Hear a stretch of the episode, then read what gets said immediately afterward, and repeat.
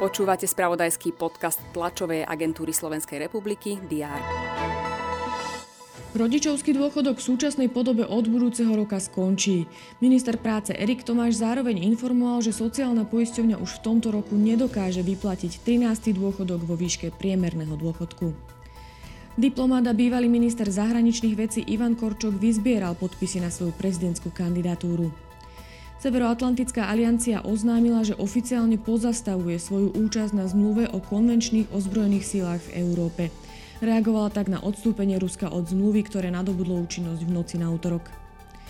Portugalský premiér Antonio Costa v útorok oznámil, že odstupuje z funkcie pre vyšetrovanie korupcie spájanej s jeho vládou. Aj tieto správy priniesol uplynulý deň. Aktuality budeme sledovať aj v stredu 8. novembra. Vítajte pri prehľade očakávaných udalostí.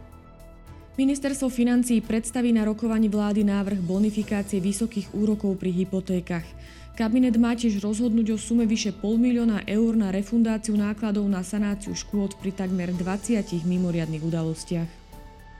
Predseda vlády Robert Fico navštívi počas dňa rezort zdravotníctva, stretne sa s jeho vedením. Prezidentka Zuzana Čaputová príjme predsedu Národnej rady Petra Pellegriniho. Očakáva sa aj vyhlásenie správy Národného parku Muránska planina, týkať sa ma ťažby dreva v parku.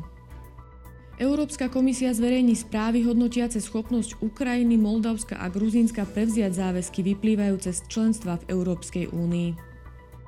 Francúzsky ex-prezident Nicolas Sarkozy sa odvolá v kauze Big Malion. Kauza sa týka nezákonného financovania jeho prezidentskej kampane v roku 2012. Sledovať budeme aj turnaj 5 krajín hráčov do 20 rokov. Slovensko nastúpi proti Fínsku. V turnaji troch krajín hráčov do 16 rokov čaká našu reprezentáciu susedné Česko. Prinesieme aj výsledky finálového turnajového pohára Billie Jean Kingovej. Počas dňa bude polooblačno až oblačno, na východe miestami prehánky. Teploty sa budú pohybovať od 7 do 12 stupňov Celzia. To bolo na dnes všetko. Aktuálne informácie prinesieme počas dňa v spravodajstve TSR a na portáli teraz.sk. Prajem pekný deň.